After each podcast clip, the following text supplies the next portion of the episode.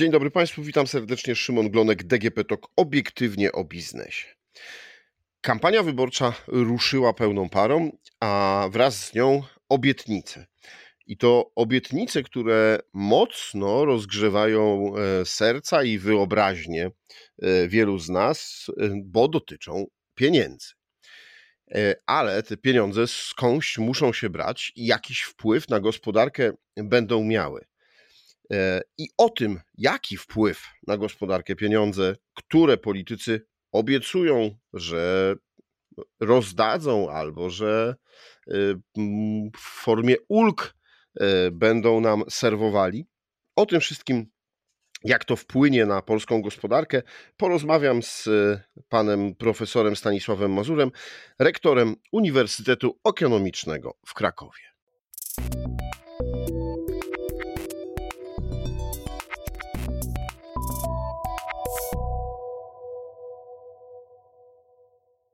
Dzień dobry, panie profesorze. Dzień dobry, panie redaktorze. Witam państwa.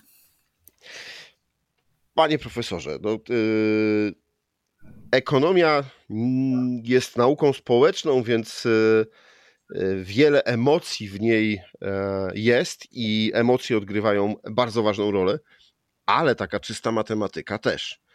Y, no to jeśli słyszymy z ust polityków z różnych stron scen wyborczych, o tym, że y, będą albo rozdawać pieniądze, albo dawać ulgi, y, to tak naprawdę o czym powinniśmy my, wyborcy, w pierwszym momencie pomyśleć?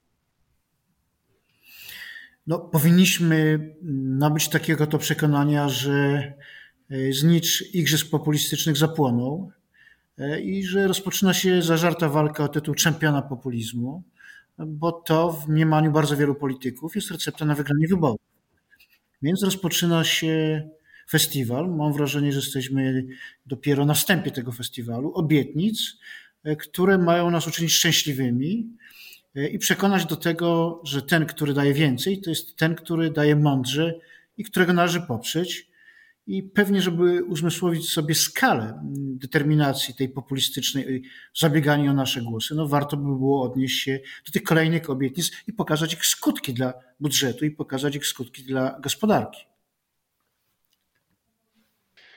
E, panie profesorze, padają bardzo konkretne e, sumy, no bo pada pomysł na waloryzację 800 plus, 500 plus, czyli 800 plus, e, czyli kolejne 300 zł na e, każde dziecko. E, pomysł na darmowe leki, na darmowe autostrady.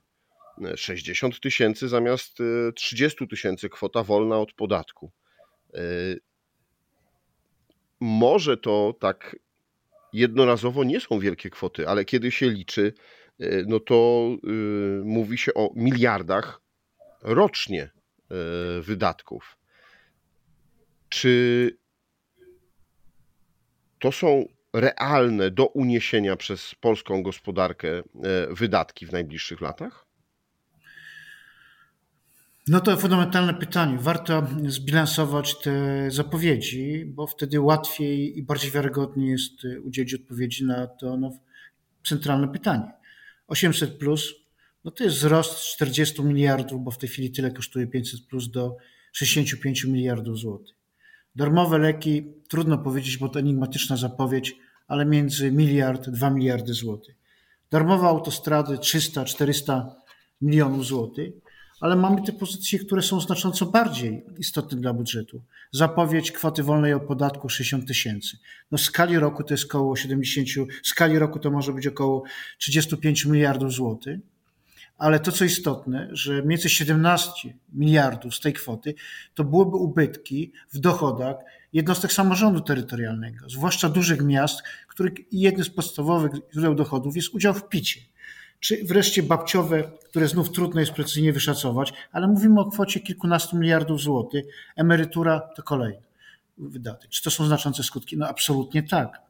Warto bowiem pamiętać, że mamy gospodarkę, która jest jedną z najszybciej, czy inaczej, finanse publiczne są w kiepskiej kondycji, mamy bardzo szybko zadłużające się państwo, a zarazem mamy bardzo nietransparentny obieg finansów publicznych i to wszystko powoduje, że te obietnice z tego punktu widzenia postrzegane stają się niezwykle problematyczne i mogą zagrażać stabilności finansów publicznych. No dobrze, tylko e, z punktu widzenia finansów publicznych, z punktu widzenia e, ekonomii, te wydatki są e, rzeczywiście kontrowersyjne, powiedzmy tak. No ale z punktu widzenia wyborcy, który dostał kilka lat temu 500 plus e, i który dzisiaj za, wtedy za to 500 plus mógł kupić konkretną ilość towarów, dzisiaj wylicza się, że no około 1 trzeciej mniej może już za to kupić po, po, po tych kilku latach. E, no więc z punktu widzenia takiego wyborcy, to ta waloryzacja, te 300 zł, no to po prostu jest powrót do tego, co otrzymał kilka lat temu. Jak e, wytłumaczyć, że i tak będzie musiał za to zapłacić? Z pewnością w wypowiedzi pana redaktora jest pewien rodzaj logiki. Natomiast to jest logika, która do pewnego stopnia jest iluzją, w tym sensie, że to jest oczywiste, że te, jedną z konsekwencji tych bardzo, tego bardzo dużego strumienia transferów socjalnych będzie wzrost inflacji. I rozpoczynamy pogoń za inflacją. Znaczy z jednej strony wiemy, że inflacja, no mówiąc krótko, dewastuje nasze finanse, również gospodarstw domowych. W związku z tym próbujemy to rekompensować, dodając wyższe kwoty, ale te wyższe kwoty w istocie ciągną tą inflację. To jest jeden z przykładów. I będziemy odczuwać to oczywiście. Wiemy, że ta inflacja, zwłaszcza bazowa w Polsce, jest ciągle bardzo wysoka. Innego rodzaju negatywna konsekwencja. No państwo, nasze państwo zadłuża się. Koszty obsługu, koszty obsługi długu zagranicznego bardzo szybko rosną. No w istocie rzeczy kto za to płaci? My płacimy jako podatnicy. To jest przykład. Kolejny przykład. Wtedy, kiedy te środki transferujemy w taki sposób, podam przykład tego przywołanego 500 plus przez pana redaktora, i uruchamiamy pewne projekty. Ten projekt miał służyć większej dzietności. Wiemy, że to tak nie działa.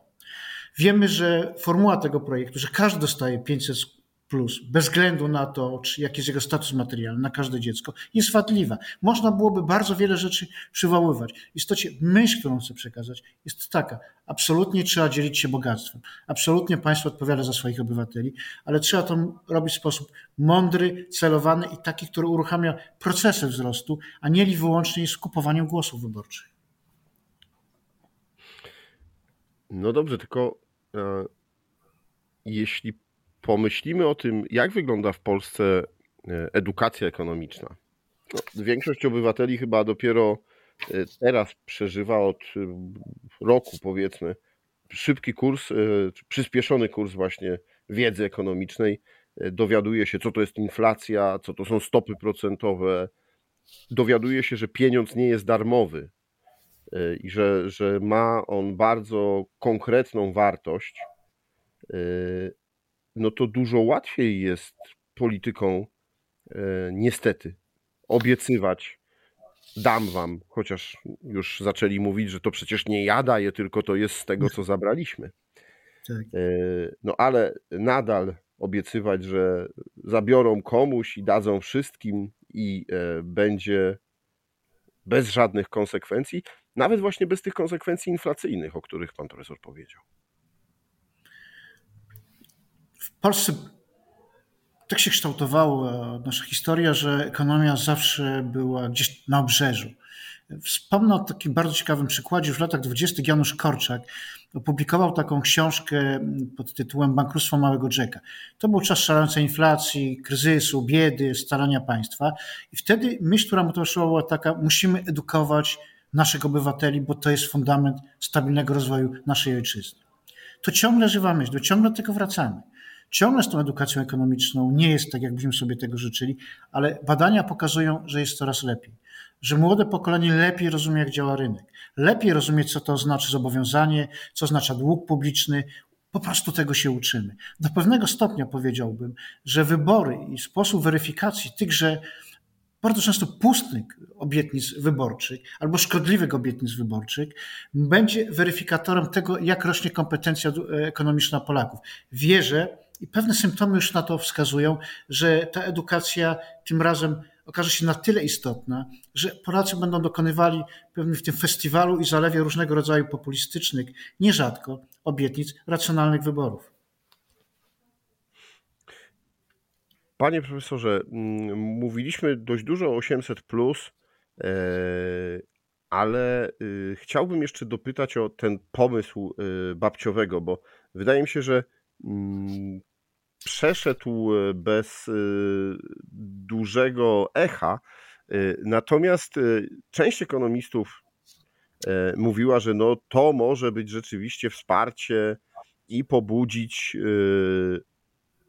kobiety, które już by chciały przejść na emeryturę, czyli tak zwane babcie, żeby jednak pomagały, a te mamy młode z powrotem wróciły do, do pracy. No, inni mówią, że to wcale nie wpłynie e, na y, zmianę podejścia kobiet, no i matki e, nadal będą jednak chętniej zostawały z e, małymi dziećmi niż będą wracały do pracy. Jakie jest Pana zdanie? Ten program jest ciągle dosyć mgławicowo ujęty. Wiemy tylko, że mowa jest o tym, że co miesiąc 1500 zł ma otrzymać e, każda matka, która zdecyduje się na powrót e, do pracy aż do momentu, dziecko, kiedy dziecko skończy 3, 3, 3 lata. Z tego punktu widzenia powiedziałbym, to może być dobry program, dlatego że my potrzebujemy absolutnie ludzi do, Potrzebujemy ludzi, którzy chcieliby pracować. To jeden z strukturalnych problemów polskiej gospodarki. Brak ludzi do pracy. Z drugiej strony zwracam uwagę również na taki oto mechanizm, że on dobrze obrazuje pewien kłopot, z którym znaleźliśmy się wtedy, kiedy myślimy o wydatkowaniu pieniędzy publicznych. Y, dokonujemy pewnych transferów. No to będzie transfer socjalny, nawet jeżeli o silnym elemencie stymulującym do podjęcia pracy, ale zarazem oznacza to, że brak nam środków, czy będzie nam brakowało środków na usługi publiczne, na wysokiej jakości usługi publiczne. Przecież równie, równie dobrze można wyobrazić sytuację, że rozbudowujemy te szkoły, żłobki, zatrudniamy dobrej jakości opiekunki. Innymi słowy, jakby bierze państwo na siebie to zobowiązanie i obywatel z niego korzysta. Bo w istocie rzeczy to jest dużo prostszy mechanizm i w krajach których mamy bardzo wysoką jakość usług publicznych, ten mechanizm raczej tak działa. No po to jest państwo, żeby tego typu usługi świadczyć. Więc mam wrażenie, że to jest pewnego rodzaju no, trochę jakby odwrócony sposób rozumowania. No i to, co jest bez znaczenia, kwota. Szacuje się, że to jest około 17 miliardów złotych by to kosztowało. Czy to na tyle zadziała stymulująco, żeby te osoby skłonić do powrotu i czy ten efekt rynku pracy byłby osiągnięty poprzez ten program, nie jestem, nie jestem pewien. Mhm. E, to wróćmy jeszcze do tego mm, pomysłu na e, podwyższenie kwoty wolnej od podatku do 60 tysięcy złotych. E, powiedział Pan o tym ważnym aspekcie dla samorządów, który tutaj jest bardzo negatywny. W momencie, kiedy wprowadzano 30 tysięcy kwotę wolną od podatków, no to właśnie rząd powiedział, że zrekompensuje to w inny sposób, no, skończyło się to bardzo często tym, że rzeczywiście e, rekompensatę otrzymują samorządy, które chętnie współpracują z partią rządzącą, te, które mniej chętnie, czy są krytyczne wobec działań e, partii rządzącej, no, nie są już tak sowicie wynagradzane, czy też e, wspierane w, w swoich działaniach. Ale ekonomiści zwrócili uwagę na jeszcze jeden aspekt, że tak naprawdę największym beneficjentem y, to nie będą te osoby najmniej zarabiające, tylko osoby, które y, mają y, właśnie, są w tej średniej półce, jeśli chodzi o zarabianie, no bo to im w kieszeni zostanie około 3600 zł rocznie więcej. Tak, to jest bardzo ciekawy przykład. Kwota wolna od podatku z jednej strony można byłoby rzec dobrze, że rząd obniża podatki. E, obywatel będzie mógł, będzie, będzie bogatszy. Większą część tego, co zarobi, zostanie mu w kieszeni. Ale zarazem warto pamiętać, że wtedy, kiedy przyjmujemy tą perspektywę i kiedy bierzemy pod uwagę to, co Pan zauważył, dotyczy to ludzi dobrze zarabiających, powyżej pewnej kwoty. To oznacza, że te osoby relatywnie dobrze sytuowane będą, miał mniej, będą, mniejsze, będą miały mniejsze obciążenie podatkowe, ale zarazem dla samorządów miasta, dla, zwłaszcza dla dużych miast, to jest destrukcja ich finansów. Już po wprowadzeniu Polskiego Ładu duże polskie miasta, tak zwane miasta metropolitalne, są w bardzo złej sytuacji finansowej. W ciągu roku straciły kilkanaście miliardów złotych, kurczą się ich nadwyżki operacyjne, czyli nie mają za co inwestować, obniżają jakość usług publicznych. Podniesienie tej kwoty do 60 tysięcy dla nich oznacza no, absolutnie wyczerpanie się formuły skutecznego i efektywnego realizowania usług publicznych. Zatem z jednej strony, reasumując mój wywód, mamy sytuację, w której zostawiamy rząd mówi, zostawimy więcej, czy politycy mówią, zostawimy więcej w kieszeni podatników, ale zarazem miasta, które dbają o transport, drogi, szkoły, żłobki, przedszkola, tysiące rzeczy, z których na co dzień korzystamy, po prostu nie będą w stanie tego finansować. I to już się dzieje. To nie jest to, co jest przed nami. To jest to, z czym się borykają w tej chwili duże polskie miasta. Zatem raz jeszcze, podniesienie tej kwoty do 60 tysięcy rocznie dla tych miast bez sprawnego systemu rekompensaty oznacza katastrofę finansową. A nawet gdyby ta rekompensata była, i to ostatnia myśl, która mi towarzyszy w tej kwestii, to oznacza, że to rząd centralny przyznaje. Tak jak pan redaktor mówi, przyznaje według pewnego uznania. Ktoś otrzymuje, a ktoś nie otrzymuje. Finanse publiczne, finanse samorządowe muszą być jasne, transparentne i wiarygodne. Samorząd jest zbyt poważną rzeczą, żeby, mówiąc wprost, był traktowany w sposób uznaniowy przez rząd centralny. Mhm. Panie profesorze, to jeszcze e, na koniec jedno takie pytanie, bo e, przyglądając się no właśnie tej kampanii wyborczej e, i tym wszystkim pomysłom, zacząłem się zastanawiać, co się zmieniło w nas, a może co się zmieniło w politykach, że już nie ma dyskusji na temat wartości, jeśli chodzi o, nie wiem, podatki, bo no, pamiętam takie hasła 3 mm, razy 15, y, kiedy mówiło się o tym, żeby jak najbardziej uprościć podatki, żeby one były niskie, ale żeby właśnie więcej osób, y, żeby powszechnie je płacić i przez to budżet, żeby też miał dochody, czy jakiejś dyskusji na temat podatków progresywnych, jakie powinny być progi, czy 12, czy 18, czy 3, czy 4 progi, tylko poszła ta dyskusja właśnie w stronę damy wam, damy wam 300, 500, damy wam półtora tysiąca.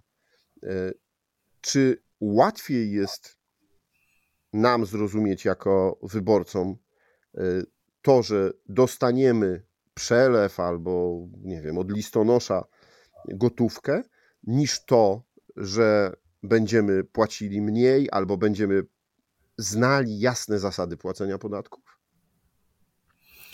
Z pewnością w bardzo wielu krajach, również w Polsce, obserwujemy coś, co nazwałbym taką bardzo szybko rozrywającą się falę populizmu, który odwołuje się, się do bardzo prostych mechanizmów i zachowań społecznych, zachowań ekonomicznych, e, które mówi tu i teraz dostaniecie. Wam się należy. E, my jesteśmy od tego, żeby spełnić wasze marzenia. I to jest świat, który możemy wykreować. Ten świat nawet może nas pociągać. Bardzo wielu wyborców pociąga. Tylko ten świat ma pewien okres trwania i jest pewną iluzją. To, o czym pan redaktor wspomniał, już nie ma wielkich debat o modelu welfare state, o systemach podatkowych, o sprawiedliwości społecznej, tylko są sondaże, tylko są analizy i tylko jest punktowe rozważanie gdzie możemy trochę głosów kupić, gdzie możemy skolonizować część naszego świata wyborczego. To jest coś, co absolutnie nie służy jakości demokracji. Na pewno nie służy jakości rządzenia. Jest pewną chorobą, która przytrafiła się w bardzo wielu krajach, również w Polsce. A czas wyborów, bo to czas, w którym reguły zdrowego rozsądku zostają zawieszone, po prostu to dodatkowo umacnia i dodatkowo intensyfikuje. Wierzmy, że w polityce być może po tych wyborach przyjdzie taki czas, kiedy te ważne kwestie, o których pan redaktor, które pan redaktor podniósł, wrócą na agendę. Będziemy o tych rzeczach rozmawiali. Natomiast ten czysty populizm, absolutnie mam w tej chwili do czynienia, będzie w istocie rzeczy do pewnego stopnia już czymś rozdziałem zamkniętym. Jestem racjonalnym, staram się być racjonalnym człowiekiem. Zawsze obietnice wyborcze będą miały miejsce. Na tym polegają wybory, mają plebiscytarny charakter, ale są gdzieś granice tego, co nazywamy pewną obietnicą, pewną iluzją, a czymś, co nazywamy odpowiedzialnością za sprawy publiczne. No to panie profesorze, to w takim razie jeszcze jedna rzecz, bo po drugiej stronie mamy siłę polityczną, która mówi e, zero rozdawnictwa. E, uprościć podatki no, całkowicie, y, sprowadzić je do kompletnego minimum. Sprawić, że nie wiem, służba zdrowia będzie prywatna, szkoły będą prywatne, e, że sami będziemy decydować, mm, czy dana autostrada jest potrzebna, czy nie, i finansować ją z prywatnych pieniędzy. Czy to jest rozwiązanie? Nie. Ta wersja, o której pan redaktor mówi, jest, jest pewną zwulgaryzowaną formą liberalizmu e, i ja jej nie podzielam. Absolutnie nie podzielam. Uważam, że e, integrowanie takiego wspólnotowego myślenia, odpowiedzialności państwa za los obywateli, budowania pewnej wspólnoty jest absolutnie fundamentalną powinnością nowoczesnego państwa. No bo bez tego nie ma sprawnej gospodarki, nie ma dobrze urządzonego społeczeństwa. Natomiast to jest przykład. Ten, który pan redaktor przywołał, on obrazuje pewien mechanizm. Dlaczego tego typu hasła zaczynają trafiać do części naszych, e, naszych rodaków i stają się popularne, budując pozycję partii, która gra tymi hasłami.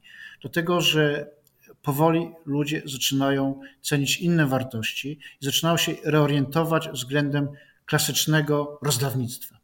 Proszę zwrócić uwagę, że to trafia zwłaszcza do młodego pokolenia które nie chcę powiedzieć, że jest lepiej wykształcone, ale być może pewnie lepiej rozumie pewne procesy gospodarcze, pewne procesy społeczne. I tego typu y, nastroje widzieliśmy już w badaniach społecznych od kilku lat, kiedy takie y, wartości jak y, praca, odpowiedzialność, sukces, ciężka praca w hierarchii tych młodych pokoleń zaczynają nabierać coraz większego znaczenia. Mam wrażenie, że politycy partii polity, że liderzy partii politycznych, również tych opozycyjnych, po prostu tego nie zauważyli.